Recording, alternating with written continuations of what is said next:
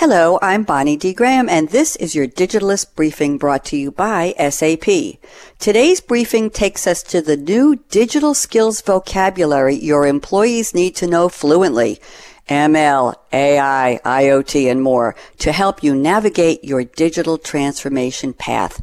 Okay, here's a pop quiz. Tell the truth now. Do your current employees have enough knowledge of and skills in emerging technologies, including ML, that's machine learning, AI, artificial intelligence. How about bots, blockchain, Internet of Things, that's IoT and big data to contribute strategically to your business? Well, if you answered soon, maybe, not so much, or I don't have a clue, you are not alone. In a survey by Technical University Munich, 64% of companies that responded lack people with the skills necessary for digital transformation. Oh my. Even more telling, only 16% of these companies have a skills development strategy in place to either upskill their current employees or acquire new employees with the correct digital skill profiles. So what can you you do?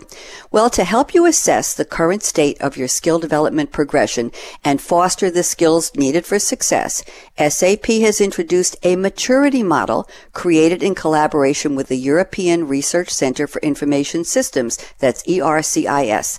The model is based on a survey of 116 business and IT decision makers from 18 countries and in-depth interviews with 24 global companies. According to Professor Jörg Becker, chair of Information Systems and Information Management at the European Research Center for Information Systems, quote, each company's path is unique, but all companies need to prioritize digital skill development to be successful. So let me just tell you a little bit about this maturity model. It maps five levels for an organization's digital skills progression. Number one, foundational learning infrastructure. Number two, skills gap identification.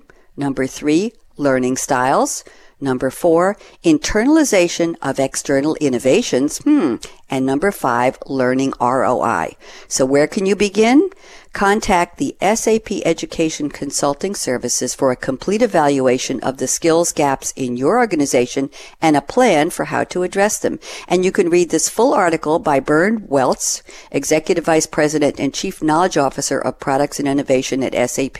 The article is in the Digitalist entitled Build a Skill Development Roadmap for Digital Transformation. That's today's briefing. For more business insights on the latest technology and trends, visit digitalistmag.com from SAP. I'm Bonnie D. Graham. Thanks for listening.